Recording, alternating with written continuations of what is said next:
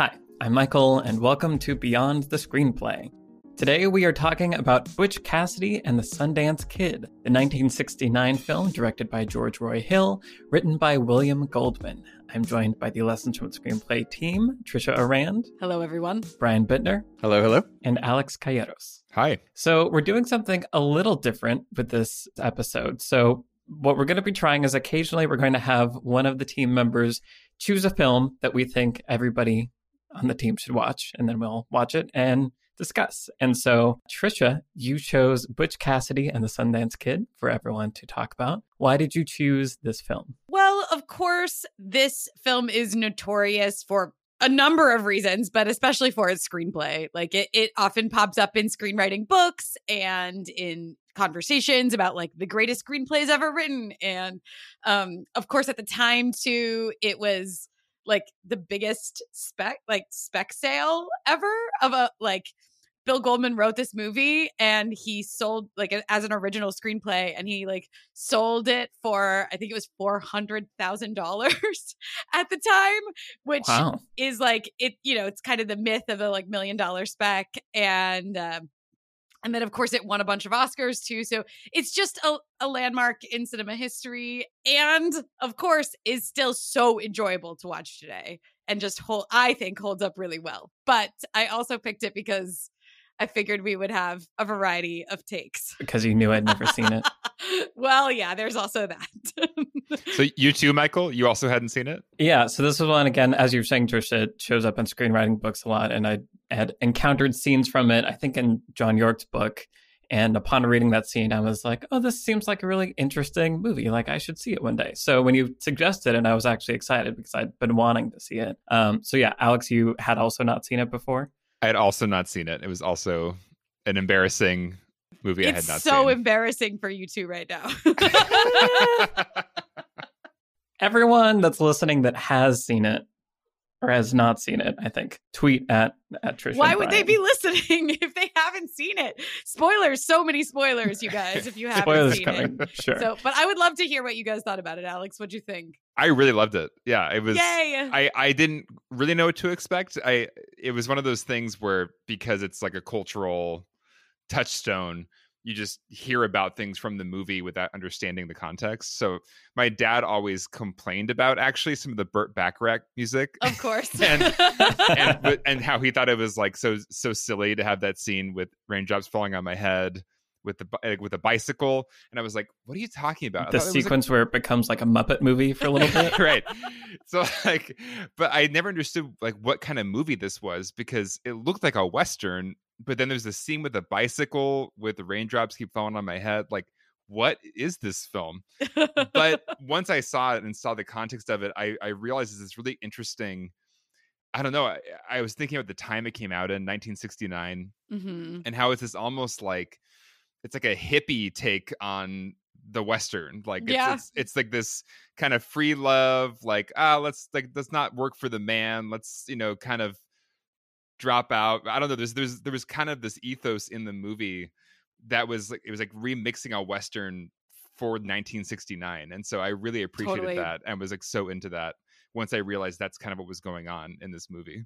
Yeah, Michael. Yeah, eh, I found it very enjoyable. And similarly, I I heard a lot about it and had forgotten that the raindrops keep falling on my head was in this movie. So when it started, I like it was shocking for sure because it feels it does feel kind of out of step and it's not a short sequence. Like that's no, one of the things i was there are several sequences in this movie where it kind of just becomes an interlude that i expect to be like a 20 second montage but it just keeps going and going. oh, like song. like the the New York sepia photo montage in the middle. Mm. Right. It's like now we're gonna travel to Bolivia, but in the meantime, here's a slideshow of like everything they did in New York. Here's the and opening of Cheers.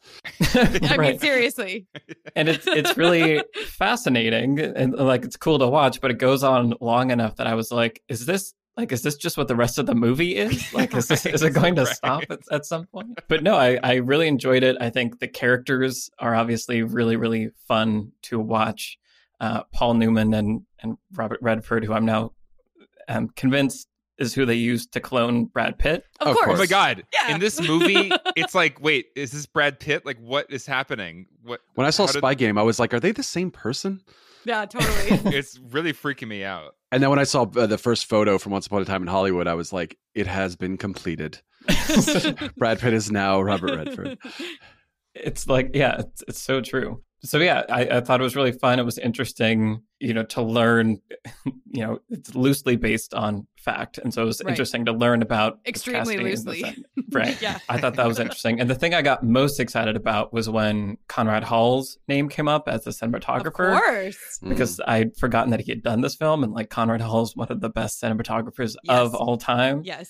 And there's, you know, the opening sequence where you meet Sundance Kid while he's playing poker, and the So way it's good. shot, and like the sepia and the super high contrast. It was like, oh, this is really, really cool, bold filmmaking, and like it's lingering on these shots for a really long time. So yeah, overall, I was I enjoyed it a lot. There were some weird structural things that I'm curious to talk about, but overall, it was it was definitely fun. Yeah, for me it was it's a movie I had seen before, um, but it had been a long time. I think it was back in my early twenties. I just started like burning through all of the the like big big movies that you're Must supposed to see, see. yeah. Right, exactly.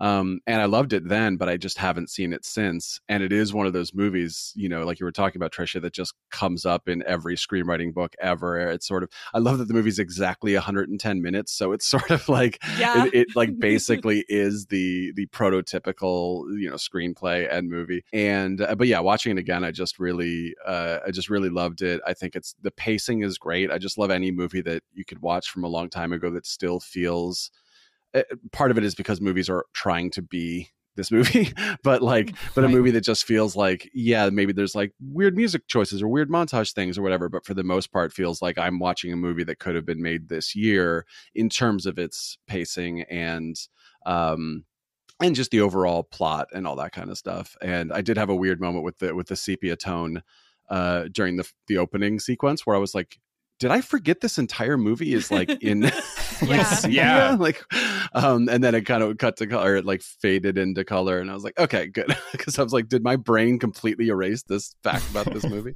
Definitely some bold stylistic choices were being made throughout this film for Mhm. sure.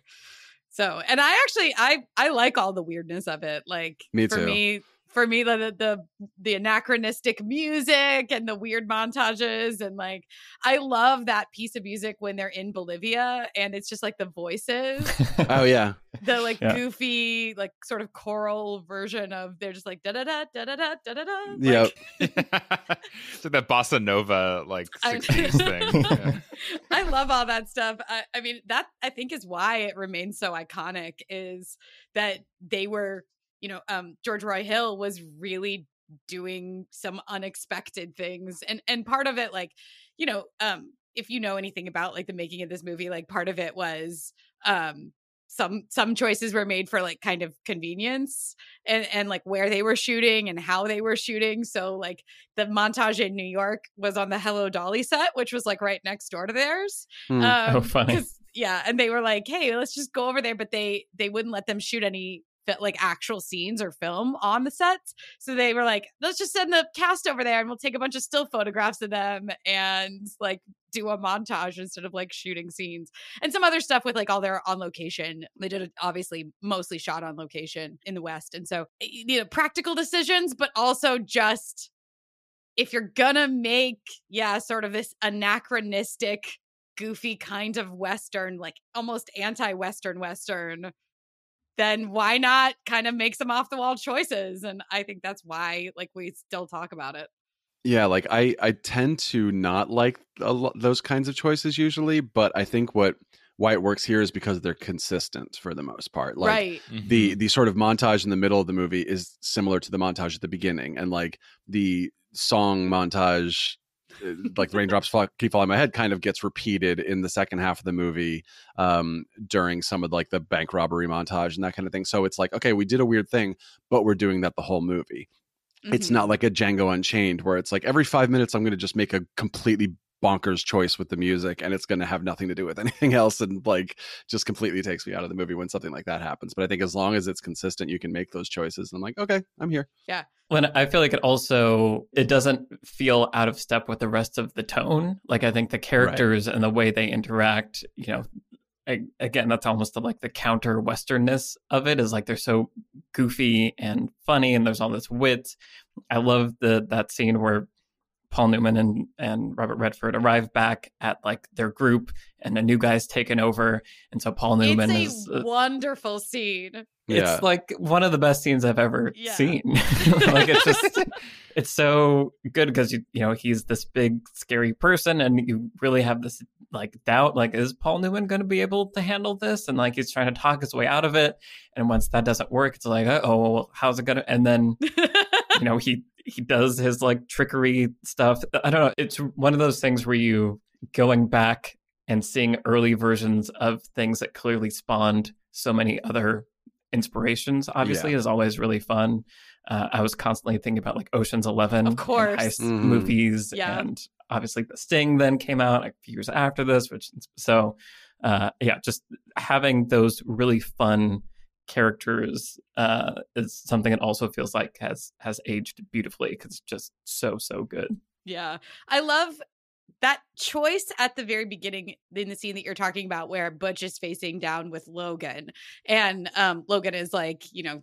probably going to like we it's exactly what you're saying. Like this guy's gonna rip him apart. Like he's huge and he's got this huge knife. And then, you know, Butch just kicks him in the balls. it's such a great character choice. It's that thing that you always hear about in screenwriting, which is like when you introduce your character, have them make a choice. And you have that earlier in this the like sepia tone scene where we first meet Butch and Sundance.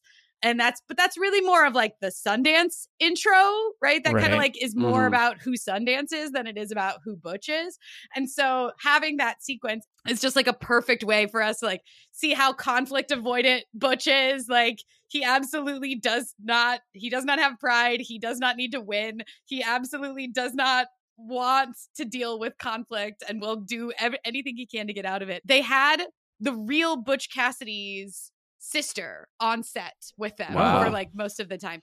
That's Um weird. isn't What? that crazy? She was still alive. What? Yeah, because- like how because this takes place like at the turn of the century. It's like it's not traditional like old west like 1850s like 40s or 50s or even like Uh-huh. 1860s which is sometimes when you think of that. But it's like it was actually like 1900 pretty much when this was okay. when um the real thing happened and she was a lot younger than Butch. She was only like 6 years old when he left home.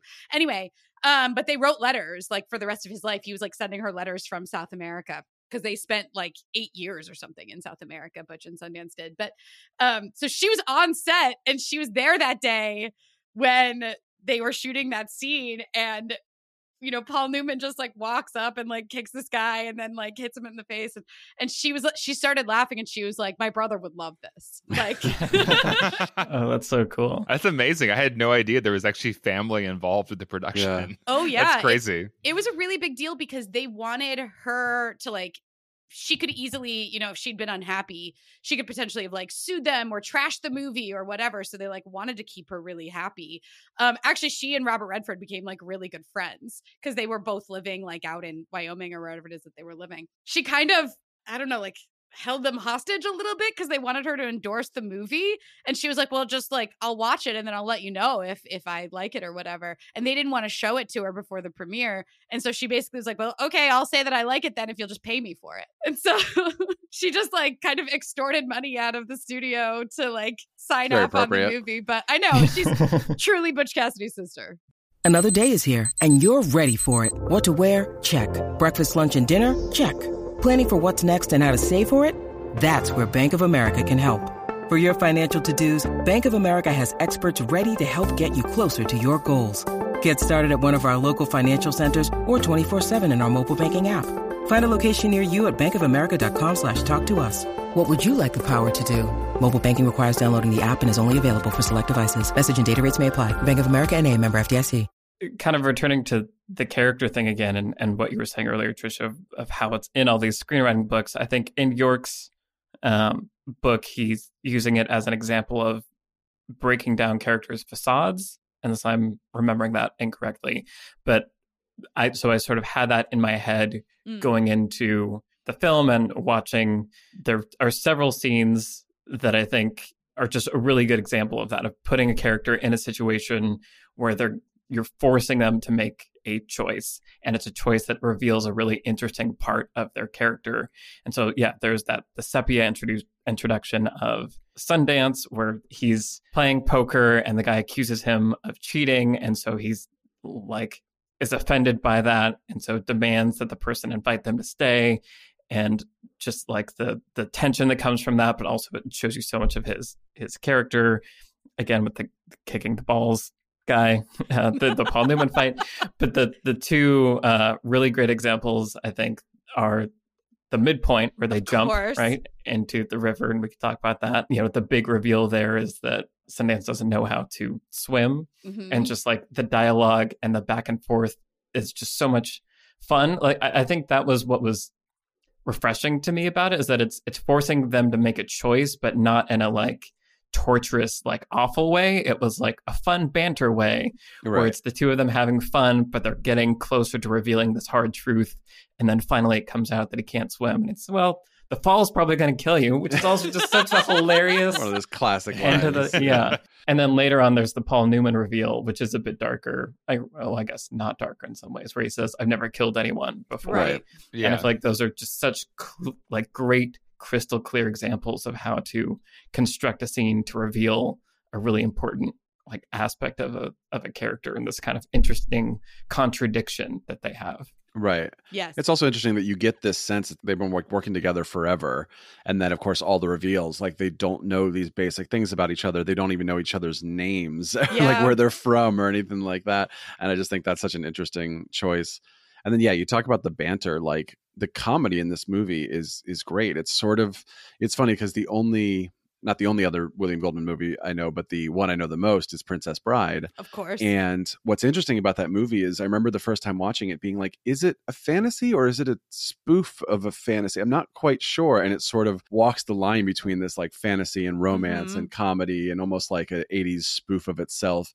And this movie, it's a very different movie, obviously, but this movie kind of does a similar thing where it's like, it's not only a Western, it's not only a crime heist kind of movie, it's not only a buddy comedy, but it's like a amazing version of all of those things at once, which is pretty cool. totally One thing I really love is how there's kind of a sense that maybe because of the time it takes place in the more turn of the century, like the old west has kind of just fallen into a routine and like Yeah. nobody's kind of impressed anymore. So it's like, you know, th- there's a train robbery and the train conductor is like, I want to see. And it's like, it's kind of just like a show for the people now. It's like so standard. yeah And in the way that you know, the the sheriff in the town is trying to i rile up love that rile up the crowd to like go take down the bad guys and they're like eh like Yeah. here's a bike let's let's uh, bike salesman take the stage so just kind of a sense of like all these things that are the staples of the old western kind of are boring now to the people even in the movie of just like yeah we've done that like moving on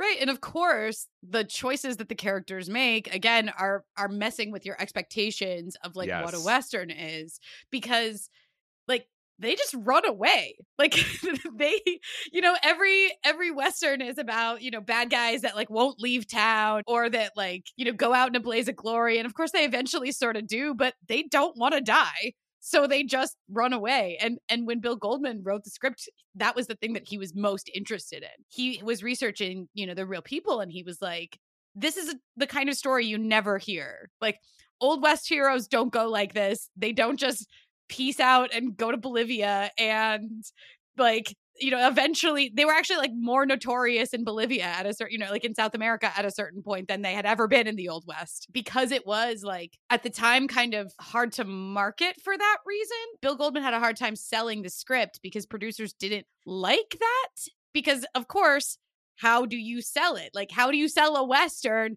that's not really a western Right. and has like all of these anachronisms and has kind of a cowardly protagonist and like this crazy t- twist in the middle where we're like it's actually sort of at the beginning of the third act where they just like leave and then they're on a different continent and there's none of the same characters. It's it's just like a little bit challenging and so the fact that it turned out to be exactly what everybody didn't know they wanted. And so much of its power com- comes from the uh the fact that you are expecting one thing and then consistently get something else. Like that's where Mm. so many of my laughs came and so much like pleasure came from watching this movie where like yeah, you're like okay, now there's going to be a whole knife fight scene. It's going to be like like drawn out and like a whole fight and then it's just over because this is a different take on the western this is not going to be the Right. standard thing and I, I i was consistently delighted because it was overturning my expectations of the usual western thing so Yeah. that might have been its its superpower ultimately was that everybody knows what's supposed to happen in a western and it consistently screws with that in a really pleasurable way the element of surprise is Exactly. definitely loaded into this movie. One thing I would say that it does do as well, if not better than a lot of westerns, is the the landscape and the scope and Yeah. you know just the cinematography as you were talking about michael like i i was constantly impressed with these shots that were there on one ridge and they're looking over a chasm over a you know who are those guys like uh, they're on this other they're like so far away and of course it's all timed out perfectly so they can get that shot and they can get that zoom and that stuff's not easy the coordination Yeah. yeah exactly and then even when they are just like in front of like the house where the three of them where, where Etta lives basically like there's the one shot where they come home and she and uh, sundance are outside and then butch is inside through the window and you just like Mhm. notice him in the shot and like even in those moments it doesn't matter if they're on a set or on location like they just really use the space and show as much in the scene as possible to just really it just really makes everything feel so immersive I mean, it is one of the best sequences in cinema history, as far as I'm concerned. That long, long, long chase. It's Mm. like almost half an hour of the movie. And I love how it's shot. I love how it's paced because it just has this relentlessness to it yeah that makes you feel like if you're going to have them leave and go to South America, you have to really sell that they cannot stay on the continent, right? Like they, Right. they, there has to be this super posse that's coming to get them and they're never going to quit ever and they can track them over any distance and they'll find them no matter where they go. And so you have to have that. And by just drawing out that chase and also never showing the super posse up close, like Mm. we never get to see the faces of those guys. right There's this utter seriousness to the way that the movie treats them. Like even when Butch and Sundance are being flippant about them, it's just like in they're you know they're going, "Who are those guys?" It's still that feeling of they will kill us. They will catch us. They will kill us unless we really get out of here. right and it almost it almost makes the those guys more Yes. it just be scarier you know you don't have these like now we're going to look at what the guys chasing them are up to for the next five minutes and that kind of thing it's just like these lights in the distance you know and then you Mhm. hear like the tale of Lefors and the tale of Lord Voldemort and and it just sort of like it just makes it it makes them so much scarier than if you were just like going back and forth and like watching you know like i feel like when i a lot of movies when it goes to the like here's the antagonist and like what they're up to. I'm just like i don't care. Like i'm not worried about this right now. Some movies do that beautifully obviously but there's some movies that are just like i guess we should show the other guys. Why not? And the fact that they never show those guys and you just hear these like tales about them makes them so much more threatening. I feel like they're so threatening. Like, like as you were saying, Trisha, it's such an effective scene. Like every time the chase kept happening, you know, it cut and now they're still being chased. My brain would sort of be like, wow, okay, we're still doing this, but like we're still doing this. Like I want to know. And it was just so effective to the point where I forget exactly what moment, but I was watching it with my girlfriend and it cut to them they were looking over and like the people come over the hill and both of us yell loud, like they're still coming like what like it really it's so effective and puts you in those shoes and i think the thing that was uh, kind of came out of left field for me is I, I was really excited about okay well now i'm really invested in watching them figure out how to take these people down like i Mm. can't wait for when the like the fight actually happens and we see how Mhm. they manage to think their way into a cool you know trickery of how to defeat these people and then it was like interlude we're going to bolivia right and so that was you know I, I think it still works and then once you get to bolivia there's lots of interesting things happening but that was a thing that i was disappointed by because the buildup was so effective that i was like okay i may have never wanted to see the protagonist fight the antagonist more than this right, right now. It basically does the No Country for Old Men thing, which is like we want you to feel like this thing is supposed to happen because then we're going to take it away from you on purpose. Mm-hmm. Yeah, exactly. And again, messing with your expectations of a western. We're expecting like the high noon showdown, you right. know, in the street, and instead we just get on a boat and go to a different country and I do love that it is like the super posse that catches up to them eventually. Like they actually catch up to right. them in Bolivia. They come back, you know.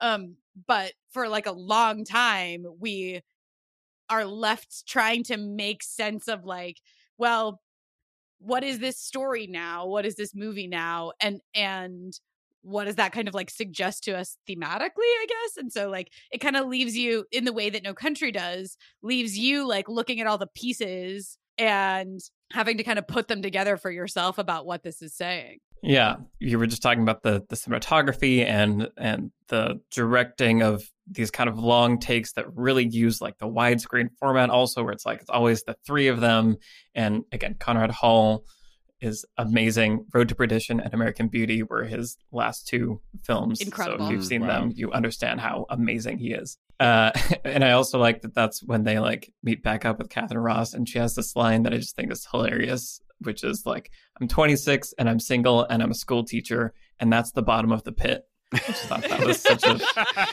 funny. She's so wonderful in this. I love her. Yeah. I adore her. Yeah. Well, I like we haven't really gotten to talk too much yet about like a good three-hander. You know, mm. a, a really good three-hander movie where you have three great roles and like great relationships that are being explored. And this is a really good one. Like you absolutely have to have the the school teacher that female character person that's balancing out this sort of like bromance that's happening over here and like right. I, but I, I love this is one of these movies where i think the temptation is to and I'm not saying this is like a bad convention, but the temptation is to like make it a love triangle right. where she like splits them apart and then they have to like be friends again or eh, like have something else that like splits them apart and then they have to like reconcile at the end. This movie doesn't do that. It pits them as a unit up against the world essentially. Those are some of the most fun movies that like the three of them as a unit, but especially Butch and Sundance, obviously, their relationship is just what makes this so delightful to watch. And it would be a lot more tired and boring if you had to have the obligatory, we're like, well, now they're in a fight. And now by the end, they're yeah. going to like resolve it. It's much more interesting to have that be like this ex- external conflict. There's kind of a sweetness to their three way. They're adorable. Whatever, whatever they got going there. yeah, it's so cute. I think it's another thing this movie does well, which is that sort of like it doesn't answer, it, just like it doesn't answer the questions about like the super posse. It also doesn't really go deep into that. Like you have you raise that question at the end of the the raindrops keep falling on my head montage of like, would we be together in a different world? And then it's mm-hmm. like when you even when you have the photo montage where they're traveling and everything, you you see them dancing, and then you see Butch. He's just kind of like looking at them, and he kind of then like the next shot he kind of is like looking down a little and then the next shot he's just kind of smiling and it's like just that little moment of like maybe he wishes something but you don't get that and the, movie just sort of feels like it's this bigger story that you're just seeing this you're seeing the last chapter of basically which i think is really cool also, there's this deleted scene. Have you seen this, Trisha? Probably. It's on the Blu-ray where they're in Bolivia and they're in a movie theater. Oh yeah. And yeah, and, and Etta basically says, like, I think I should leave. Like, I'm gonna go to the station. They're watching a movie about themselves. There's like Well, right. At first they're not, and then they like start to leave, and then a movie about Butch and Sundance comes on, like in Spanish and everything, and they're watching the screen and they're like, wait, that didn't happen. And they're basically bad guys in the movie. Like they're just like murdering right. people. It's like all this stuff all the mm scenes you've seen, but they're just being like, you know, more murderous, more criminal. And then she walks out and like they are like not paying attention to her anymore and she walks out and then the rest of the scene it goes on for like another minute and it's just intercutting between them watching the screen complaining and her just like walking down the street all by herself and like that's probably the last time you're supposed to yeah, see her in the movie that was that was her original send off hmm. where yeah. it was like she because we don't we don't actually get a goodbye scene um, right. with Etta in, in the movie the way that it is cut now. Um, but that was going to be her original send off. And I like the the choice to remove it um and again to leave it even more ambiguous of like Sure. when did she leave exactly why did she leave and how Right. did she leave and um i love the the scene where she's just like you know i said i wouldn't watch you die so i'm gonna go because i know that that's where this is heading Right. right. i think it's really poignant Yeah. I but I do like that it sort of drives home that they are more interested in this thing than this other thing, you know. So like I, i'm not saying like it definitely should have been back in, but it just it was like watching it after having watched the movie was like, ah, that kind of gave me like a little a little icing on the cake. Um, real quick, has anybody seen the movie Bandits? yes I, I figured there's you no would have. chance that michael has seen that movie I'm Not typing one. it into IMDb. B A N D I T S. The 2001 film, Yes. that's Yes. the one directed by Barry Levinson. Yeah. correct yep Yeah, starring Uh, Bruce Willis. Go on. Cate Blanchett and um, Billy Bob Thornton, and it's basically like I feel like it must have been like inspired to almost be like a like an alternate universe uh Butch and Sundance because basically the two guys are bank robbers and they take Cate Blanchett hostage and then she ends up falling in love with both of them uh, Mhm. and then the entire movie is just sort of about this like three way like this thruple that they sort of become like which is kind of what this is yeah yeah, exactly. So it's almost like if if Butch and Sundance took that question that it asks and actually answered it throughout the course of like a, a separate movie, basically, that's kind of what Bandits is. Also, Bandits is really fun. Check it out. When you need mealtime inspiration, it's worth shopping Kroger, where you'll find over 30,000 mouthwatering choices that excite your inner foodie. And no matter what tasty choice you make, you'll enjoy our everyday low prices, plus extra ways to save, like digital coupons worth over $600 each week. You can also save up to $1 off per gallon at the pump with fuel points. More savings and more inspiring flavors make shopping Kroger worth it every time. Kroger, fresh for everyone. Fuel restrictions apply.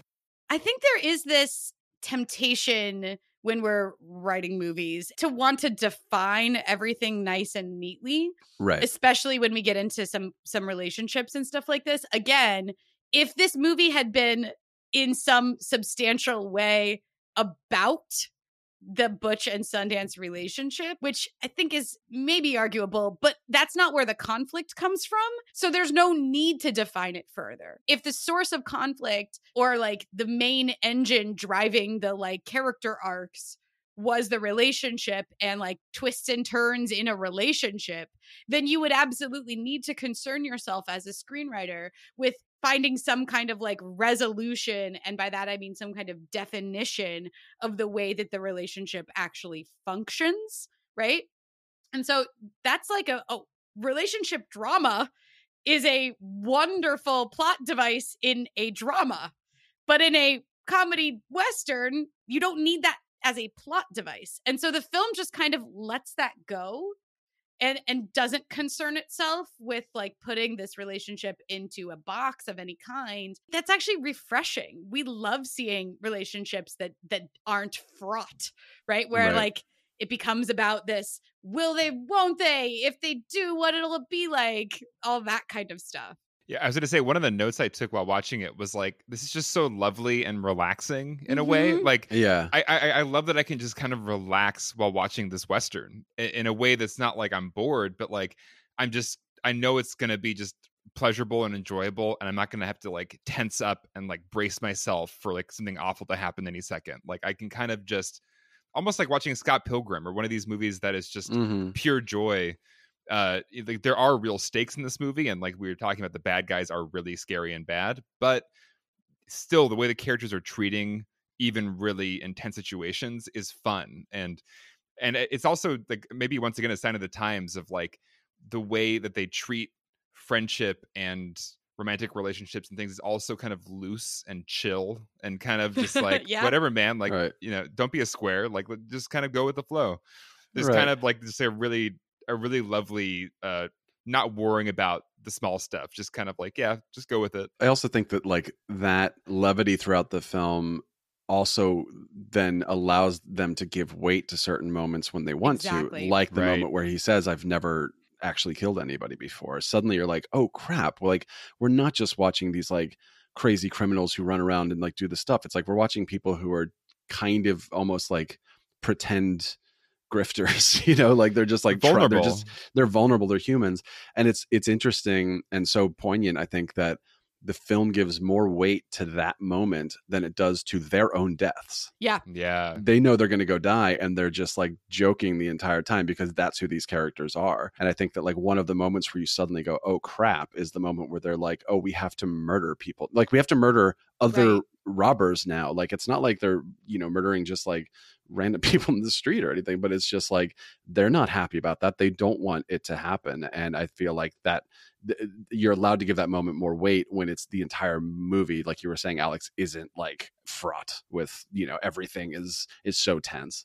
Yeah, and I think that there's a direct response in this movie to a movie that came out 2 years before this which was Bonnie and Clyde. So Sure. Bonnie mm. and Clyde came out right before this and basically that film was like a huge hit, like critically acclaimed and all this stuff and like made the careers of, of Warren Beatty and Faye Dunaway and like was this like landmark film. And of course it was about notorious bandits. And so you have this expectation sort of going into Butch and Sundance of like notorious bandits who meet like a violent end, right? That there's perhaps going to be this like serious look at crime or or something like that. Um and the movie like Butch and Sundance is almost like a rebuke to the that kind of movie and that kind of like Mhm. meditation on like crime and like outlaw kind of mentality and outlaw behavior because Butch and Sundance are just bad at like being outlaws essentially and robbers and they don't take themselves that seriously and they don't even take their own deaths that seriously and they're not doing it for like fame or notoriety. Again going going back to like Bonnie and Clyde which is about like people who you know relish being famous and notorious and feared and all this kind of stuff like posing for pictures with their victims and things like that. That's bonnie and clyde. And then you have this and they're just like we would love to be anonymous and for no one to know who we are and um fade away and just like go to bolivia but unfortunately we're bad at all careers except for robin banks pretty much Right. It, it's kind of funny. It's like they're not in it for any reason besides they're just not really interested in normal jobs, and they're Yeah. and, they're, and they're good at this one thing. So it's like, I guess we got to do this. totally another moment that I just want to call out, which is we're talking about the how the movie sort of lets you do a lot of the work yourself. Um, where you know you don't have to know exactly what this relationship you don't have to know exactly how they got from point a to point b the montage where they are where basically like ed is on board now which also she looks badass in her like full cowboy like gangster uh, she's amazing yeah but then when they go to the to the bank and they're like a couple and you don't hear a word of dialogue you just hear the music but you know exactly what happens like they went to the guy and said we want to do stuff here but we're not sure if your bank is good enough we're going to have to inspect your vault all that kind of stuff and then he turns and then the look on the guy's face when he turns he's just like okay yep It's perfect. and now i'm being robbed yeah but I just love the choice to have zero dialogue going over that. Even though we are what the Sting does this also, which is the same direct Yeah. the other movie with the the um, Paul Newman and Robert Redford, which is the sort of like you are seeing people talk, like you are seeing their mouths move, but you don't you're not hearing the words they're saying, and you realize you don't need to all the time. And I just think that's cool. I really like talking about their their final scene together, the the finale.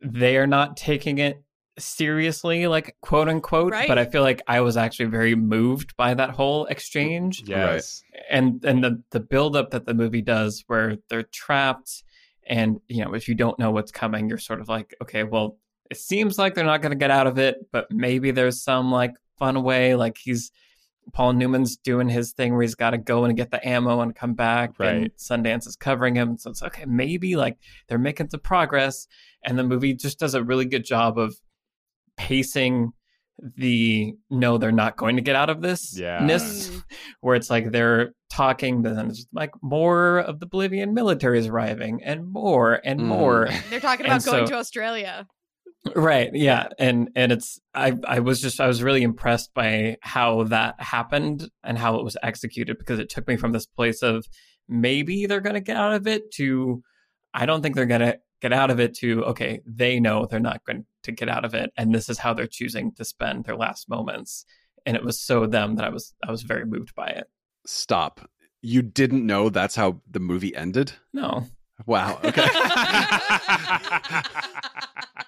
I had a difference between not having seen a movie and not knowing like you know i knew the entire plot of planet of the apes thanks to like Spaceballs Yeah, and The. Simpsons before I'd ever seen it. Well, yeah. But like the end moment, the end like 30 seconds of Butch and Sundance, like that is I mean, that's amazing. Like I love I love when anybody can be able to watch a movie for the first time and actually not know anything about it.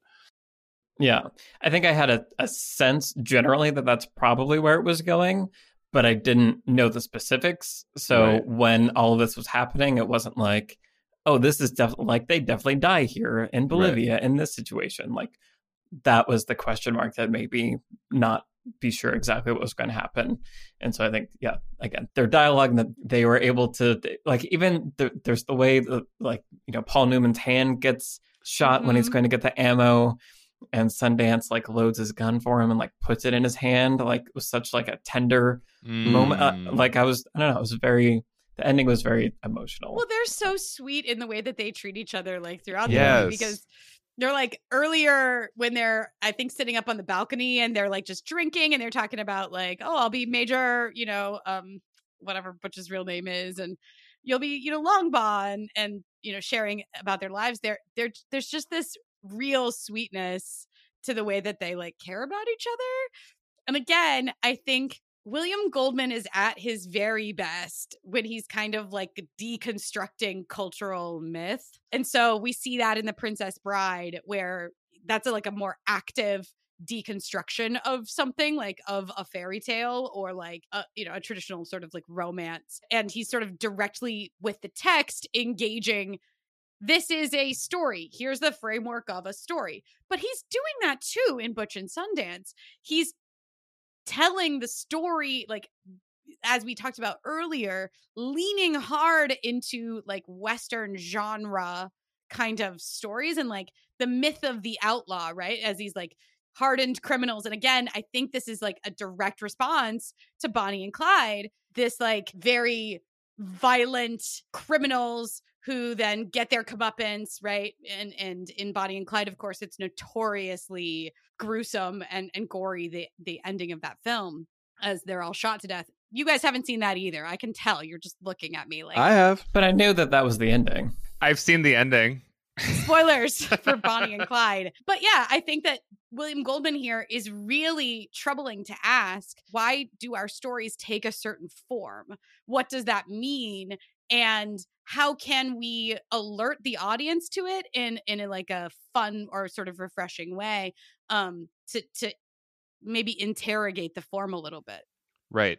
I, I love any movie where the characters are genuinely sweet to each other because Yeah. that's also like Yeah. most of us are nice to each other and care about each other and are sweet. And because movies have to have drama, I feel like we just mostly see people being nasty to each other in a lot of different genres. And if you can work the conflict into another part of the story, as you were saying, Trisha, it allows for the interpersonal relationships to be genuinely sweet. And I, I just, and I think also when you have, man, can we talk about Paul Newman for a second? Yeah.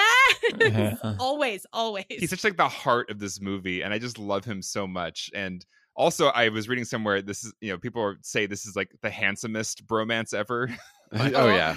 like paul Yeah. newman and robert redford like in their prime yeah I get that Except for maybe Clooney and, and uh, Brad Pitt in Ocean's Eleven. It's very, very handsome bromance. but just kind of like almost like this the successor to this one Of course yeah. it is. All right. yeah but but man just paul newman i just love him so much he's got such a, a sweet soul that comes through in this film And he was the huge star at the time that like was able to like get this movie made. They they really were going after Paul Newman. And then they, with Sundance, they they kind of wanted somebody bigger. Um, they wanted Steve McQueen or Warren Beatty, you know, somebody like a, a much bigger star at the time. It was George Roy Hill that really fought for Robert Redford because he was relatively unknown. But I was watching an interview with Robert Redford recently, and someone asked him like, "Why do you think, you know, Butch and Sundance is so beloved still?" And he's like, I don't know. Maybe it's just me and Paul. i think that's it That's cute. Uh, I mean, I think I think if it had been Paul Newman and Steve McQueen, like they just would have stared at each other until their eyes like lasered each Or other's faces bled. off. Yeah, it's like that's too much baby blue in in my movie. so much steel. yeah, no, but I think Robert Redford gives it this, which I think Warren Beatty could have, um, this like a ruggedness that Oh, that Paul. Newman doesn't, and that is what the difference between these two characters is. And I think that I'm sure any of those actors could have pulled it off, but I think Redford just like there's something a little scary about him, and I think it's pretty cool. And maybe, maybe it's his mustache. I don't know. it's such great chemistry because one of them, and it's right in the first scene. You know, Yeah. the way Yeah. the way that Butch is trying to kind of de-escalate the situation, and uh Sundance is escalating it. Like, it, it- there's their approach to life. You know, the stubbornness and the kind of sweet talky approach. Right. It, it's what gives them such great chemistry with each other. oh, for sure. that scene also does, as you were saying, Brian, set Sundance up as a scary person. Like both, Right. you know, he's Right. notorious, we learn, and we see that he's extremely good at accuracy with his firearm. Mhm. Uh, but just so it does set up this kind of menace that he has inside that I feel like he doesn't really pull out again. But knowing that that's in there, I think is is important and an interesting kind of contradiction than when you see him in his lighter moments. right. And you do kind of see it come out a little bit with his relationship with the Katharine Ross character. their their routine, their bedtime routine. So, yes, Sex games. that was a moment where I was like, I was writing a message in Slack. I was like, okay, Trisha, so this is what's happening right now. This is the movie that you wanted us to watch. the protagonist is gonna do what? don't don't kink shame anybody on this podcast, Michael. T- Take it easy. Wait, it's not revealed as a kink until halfway through. That's true. oh my god. It is a great sequence where you're like, we will not be on board, right? If he actually is here to like molest this woman, we're like immediately. It's so confusing because we like him so much. And you don't want them to be bad guys. And that's Right. again the whole thing is like we're used to this myth of this outlaw character that is like a bad guy that they like rape women and rob banks and kill people. They don't do any of that. I mean, I guess they rob banks, but like they're not bad guys. They're just Right. kind of these hapless dudes and they really care about this woman that's, you know, they treat her like a person, which so rarely where we're getting like a treatment of women with, you know, some agency and some of their own like choices. She makes a lot of choices in this movie and is like a real character that's like feels three-dimensional and again, that's not what we are expecting from the Western. And so that scene is a great example of consciously when he's sitting in the, the room and like know, telling her to get undressed, consciously setting up an expectation and then immediately pulling the rug out from under it, which again, they do this over and over and over again in the movie. You know that one friend you have who knows way too much about movies, movie trivia, all this stuff. I'm that person in my group of friends. I don't know why I know that Kiefer Sutherland's full name is Kiefer William Frederick Dempsey George Rufus Sutherland. It's, It's- just something I know. Too many middle names. It's too many middle names. Is it even a middle name at that point? I mean, it's many middle names. yeah, wow. They're all in the middle. Yeah, it's true. All right. So if you know somebody who's that person, reach out to them, tell them about the podcast. If you're that person, I feel your pain. It's weird. We're weird. Uh, but hopefully you, you have friends who you can tell about the podcast. I'm really just stuck on that name. That name has the problem that most movies have, which is like too long of a second act. Like they need to trim some things out of the second act of that name. It's like I need to, I need to like pause his name in the middle of it and like go Right. get a drink. Clean it up. Word of mouth is the best way to get our podcast out there, get as many ears on it as possible. So tell your friends right now. Back to the episode. Awesome. Why don't we go around and talk about what lessons we're going to take away from Butch Cassidy and the Sundance Kid? Brian. My lesson is about really pacing and tension and how they work together in this movie, uh, especially the first half of the movie, but really the whole movie. You have these moments of respite, but then it just like slams you back into the next exciting like life or death high stakes situation and i just found myself so entertained because it it wasn't just now we're going to go chat or we're going to watch like how we get from here to here and uh, a great example is them learning the line their spanish lines to rob the bank in bolivia. Oh, it's so good. I love and they're spending sequence. yeah it's a great sequence. They're spending all this time learning the lines and learn and boom now they're in the bank and they're doing it. Like it's just like no time. We're not like getting to the bank. We're not casing the joint anything like that. And i just love the pacing in this movie. I love that it gives you moments to breathe but then as soon as like right before you're ready maybe like a second before you're ready it smacks you into the next big the big set piece big moment big scene um, right from the get-go and that goes the whole way through and i think that's a big reason why it still is I mean, it's still as entertaining as any movie from any year, uh, which you don't necessarily get a lot of times when you watch a movie from 50 years ago. But it just it holds up so well, and I think that's a big part of it because it doesn't it sort of doesn't let you relax. It only lets you relax for exactly as long as it wants to, and then it's right back into it. Yeah. Yeah, I wonder if there's almost like a internal pacing Right. that like movies can have because because I think you're right. It, it Mm. doesn't feel like and uh, like a quote unquote old movie because the pacing is exactly right for what it is trying to be, Mhm. and it is always going to be it. So its pacing, if it's connected to what it's trying to be, is always going to feel right. Like it do- it doesn't feel like it's a movie of a time. It feels like it's a movie of itself almost, and Mhm. I can't really right. describe it properly, but I, I definitely felt that while watching it as well. There's a there's a funny thing I'll definitely never get to talk about again, so I'm going to throw it in real quick, which is Yes. the movie The Omen. There's a moment where a truck goes down a hill and glass falls off of it and completely takes his head off, and there's like a slow motion spot uh, shot of his head spinning. And the director said that like in test screenings, everyone covered their eyes for three seconds, so he extended the shot Mm. to five seconds. and I think it's sort of the same thing. It's like whatever you think the audience is going to do, then do something a little bit different so that it kind of catches them off guard, which I think is what this movie does with pacing. yeah, Yeah. And in a number of ways. yeah. Yes. Alex. My lesson is just that I think it's a great example of how you can take a, a lighthearted approach to a normally like serious genre. hmm When I think of western, I think it's it's usually not funny. It's usually like life and death stakes and kind of a myth of mythic proportions, Right, right. which will end in you know a really intense finale. There's not this like lighthearted joy, you know, that you that you find in this movie. And what I think I love about it is that it both can take that more joyful, lighthearted approach and do it with a dedication to quote unquote serious filmmaking. You know, like the Yes. the cinematography is as good as any other western, uh, if not better. Like I I was thinking earlier about we were talking during our Jurassic Park podcast about Steven Spielberg and the way he lets scenes play out with these really perfectly framed shots with you know three four five characters kind of moving through the frame there were so many parts of this movie where i was just like wow i just love looking at this frame i love the way he's shooting Yeah. this scene Definitely. uh, and so it, it just i i think it's a great example of you don't have to cheapen the filmmaking itself to Right. take a lighter approach to a subject or a genre so yeah what a great combo of things came together in this film and really really loved it And I love that you're calling that out, Alex, because, you know, this movie was nominated for seven Oscars, I think, and it won like five of them. Um, and it is a comedy. Like,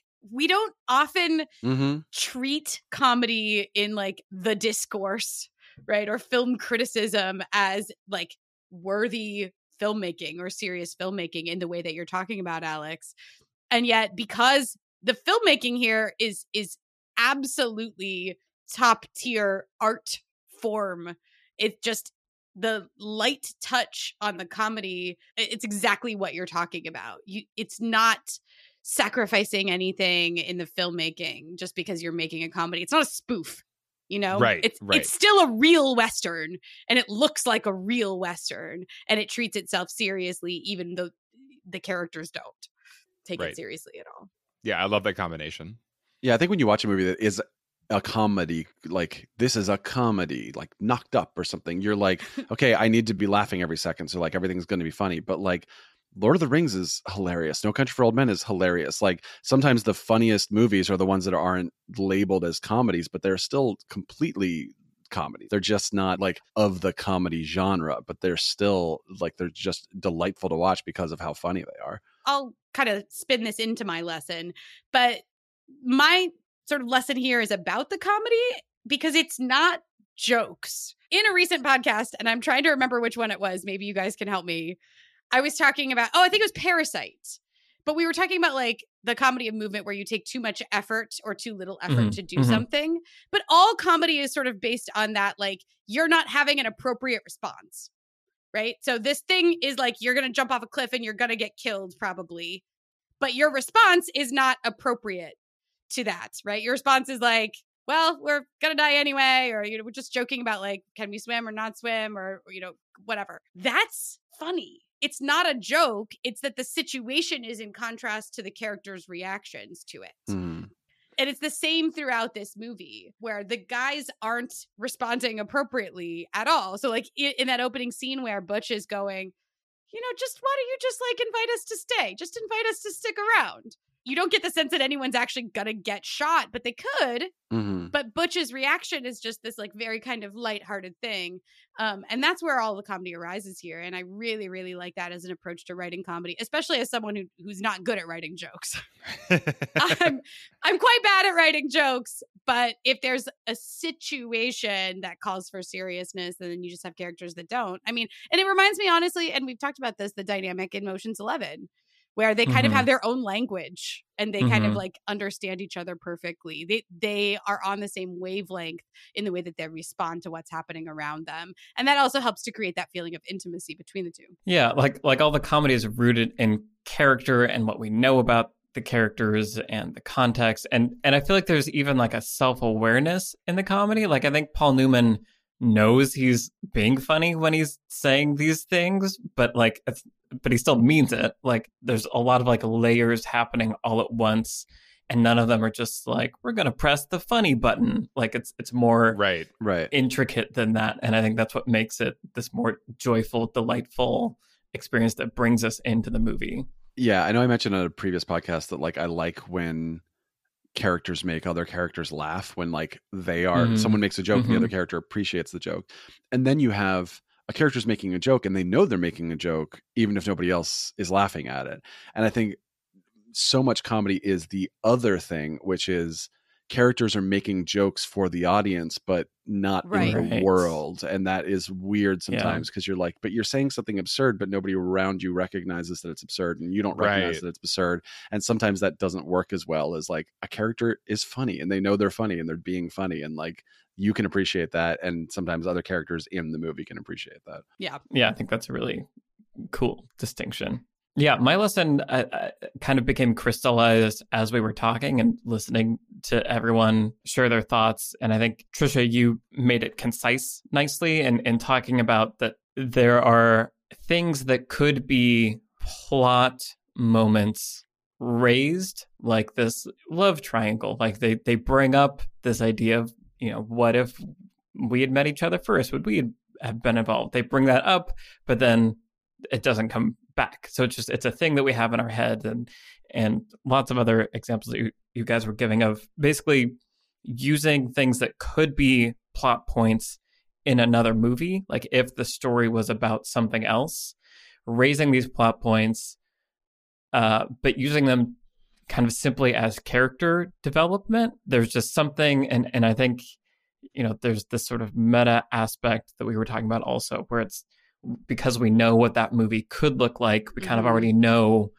what that where that avenue could lead so we can have that in the back of our heads but rather than having the actual plot of the film go on that path it's sort of just like audience keep keep this in mind as information you have about the characters as we move forward in the plot that's actually happening right Right. it's a hard thing to describe, but I, I feel like that's hearing that out loud made me realize that's what was so impressive to me about this film was that the the character involvement and development was done in this different way than almost every other film I've seen, and it made it something really special and created its own kind of weight to the characters, such that by the end I was really emotionally invested, even though there wasn't really moments that I would, could point to and say, like, at this moment, I became emotionally invested in this character because they gave a monologue about their backstory or anything like that. right Right. Yeah. So it's just very effortlessly created with probably a ton of effort. One thing I really love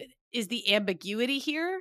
The Mhm. movie doesn't tell you how to feel. Mm-hmm. It Mm. doesn't like force you to to laugh any more than it forces you to be sad. It's not trying to hit you over the head with a hammer. It's more interested in raising questions about this myth of this outlaw in the old west and and raising questions about relationships and and friendship and monogamy potentially. And like it it's more interested in in inviting you into the story that you're sort of free to find yourself in or just sort of like let wash over you. It has a lot of respect for the audience. And I think that's why it was so delightful at the time.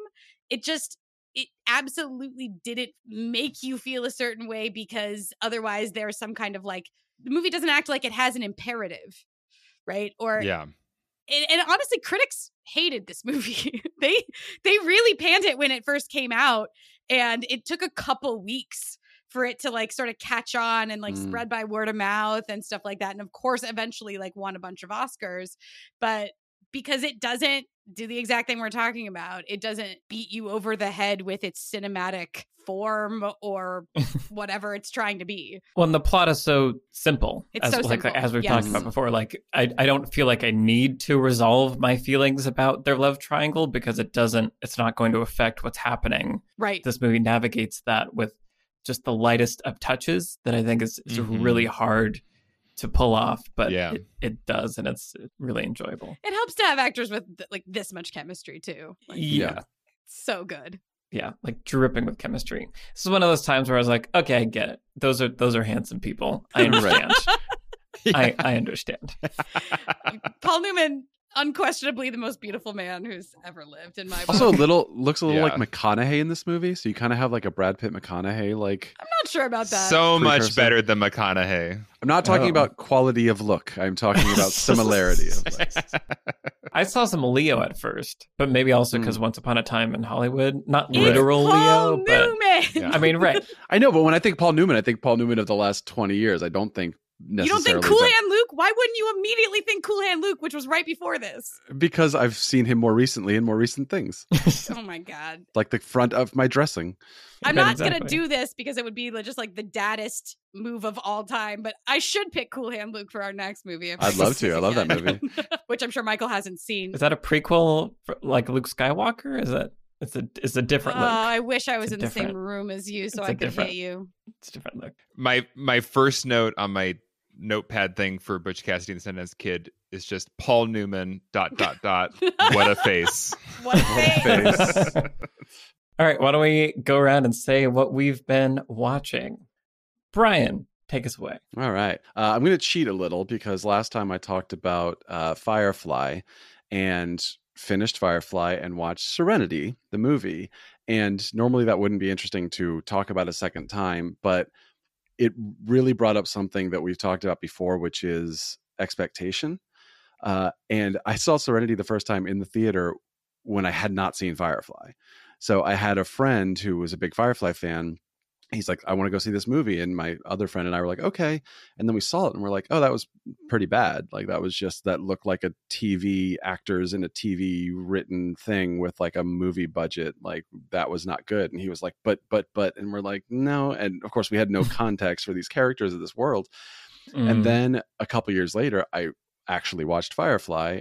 And then at the end of that, of course, I watched Serenity and I was like, damn it, now I dislike it for a different reason. I'm like, Firefly is a space western and like has this like used future kind of feel to it. And then Serenity is like more just a, uh, just a, a sci-fi movie. Like it doesn't Mhm. sort of have the Western quality. It doesn't kind of have the used future quality because they had the budget, so everything looked. It's almost like watching Star Wars and then watching the prequels, where it's like, oh, everything's like shiny now. Yeah. Mm. Not shiny, the definition of that word from the Firefly universe.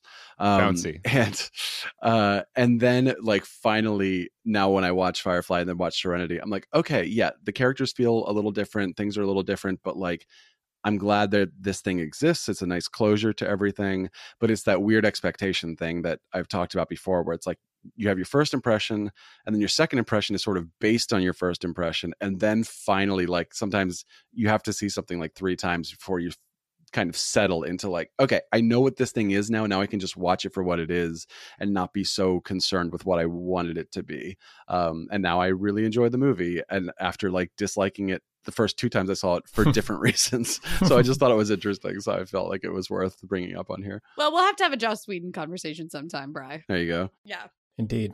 Trisha. So I watched the new version of Emma that just came out. Oh, cool. Um, You can Oh yeah, VOD. You can yes, exactly. It's on VOD, directed by Autumn de Wilde, who is a wonderful director, mostly with a background in like music videos. So I was like Hmm. really excited to see what she was going to do with this classic story that I'm really familiar with. I love the Gwyneth Paltrow version from the mid '90s. I really, really love that version of Emma, and so I was excited to see this. It's got Anya Taylor Joy, Johnny Flynn, Bill Nighy, and Josh O'Connor, who I love from the most recent season of The Crown it's just such a fun watch. Like it's just a lovely comedy. Um, you know, sort of this like classic drawing room kind of comedy um of manners in a uh, in a way and um Emma the character is one of the most enduring if you've seen the movie Clueless that's like an adaptation of this same story so Mhm. like the Alicia Silverstone character Cher is the Emma character Is Paul Rudd in this? Paul Rudd is not in this. I'm I'm very bad. sad to report, but but everyone else, everyone that's in it is great. It's just really fun. It's just a delight, and it's kind of the perfect thing to watch right now when we're all just in our houses and something that's fun and beautifully, like beautifully filmed, really inventive direction, gorgeous costumes. Anya Taylor Joy is delightful. Very cool. Alex. So my husband and I have been watching Little Fires Everywhere on Hulu. Ooh, I need to see that. So yeah, it's based on uh, the novel by Celeste Ng, and uh, it's kind of like I describe it as like Big Little Lies light in some ways, but different. You know, dealing with different issues. It it explores a lot of themes around race and motherhood. It takes place in Shaker Heights, which was the first like integrated community in America. It takes place in the '90s, so it's not like when it first was Mhm. planned, but like there's kind of the just a lot of interesting themes about like you know the rich white people being really proud of like we're like a really non-racist community but also you know it's america in the 90s so it still totally is. So there's a lot of interesting themes explored in it but it does still have kind of the it's like it's that hulu middle ground where it's like big little lies on hbo had like a like more of authorial vision from a director and kind of felt like more like a, a big long movie and this feels still kind of more like a cable tv show but it's reese witherspoon playing kind of her big little lies character kerry washington uh, so it's a fun watch and it's definitely once you get into it all the secrets start coming out and it's juicy and soapy and so if, if you're into that uh, it's it's not a bad way to spend your your quarantine Nice. Nice. Nice. Yeah, I really love the book. I'm gonna check it out. Awesome. Well, so over the past several years at this point, I've been making my way through Harry Potter mostly via the audiobooks, and I'm finally in the last several chapters of of book 7. What a journey. Indeed, it's it's really interesting kind of like you were talking about Brian of like expectations and you know I've seen all the movies before reading the books knowing the movies I think is really obviously influenced how I've received each book and made me appreciate some more than others. And most of book 7 has been kind of a slog for me actually because of the movies I think. But now it's Mm. getting to the finale and it's picking up speed.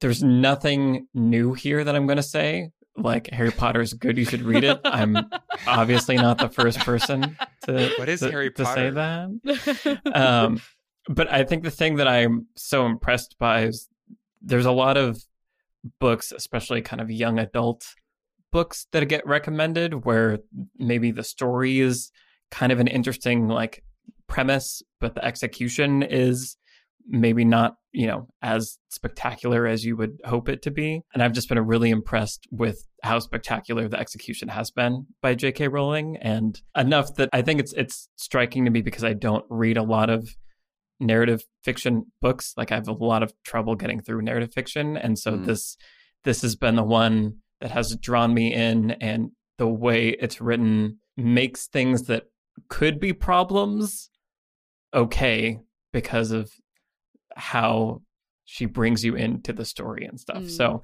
basically I'm just I'm reporting in case anyone is wondering that Harry, Harry Potter, Potter is is good. good. they are good books that are enjoyable to read Which I think for those of us that did not read them when they came out, there is kind of that lingering question of like, okay, but like, really though, are they like, okay, yes, I know everyone loves them, but like, is it really good? Uh, and it is. It's it's very good, and it's it's worth your time, one hundred percent. just such an achievement when you get to the end and like all of the threads and characters and like world stuff and Mhm. like lore and like everything comes together and like pays off. It's just like immaculately plotted and executed those books. Well, and tracking it because I, I think, especially reading it as an adult, everyone I've talked to about it, you know, read it when they were kids, and so they were there's a I think a a vision of perfection that one can have when one is a child, but reading them as an adult, I feel like I've seen more of the like, well, I don't think this was actually planned out from the beginning, but the way she handled the Mhm. evolution from where it starts to where it ends is amazing. So Yeah. just as a as a writer and a storyteller, I think there are tons of lessons to be gleaned just from experiencing that transition happening. Absolutely.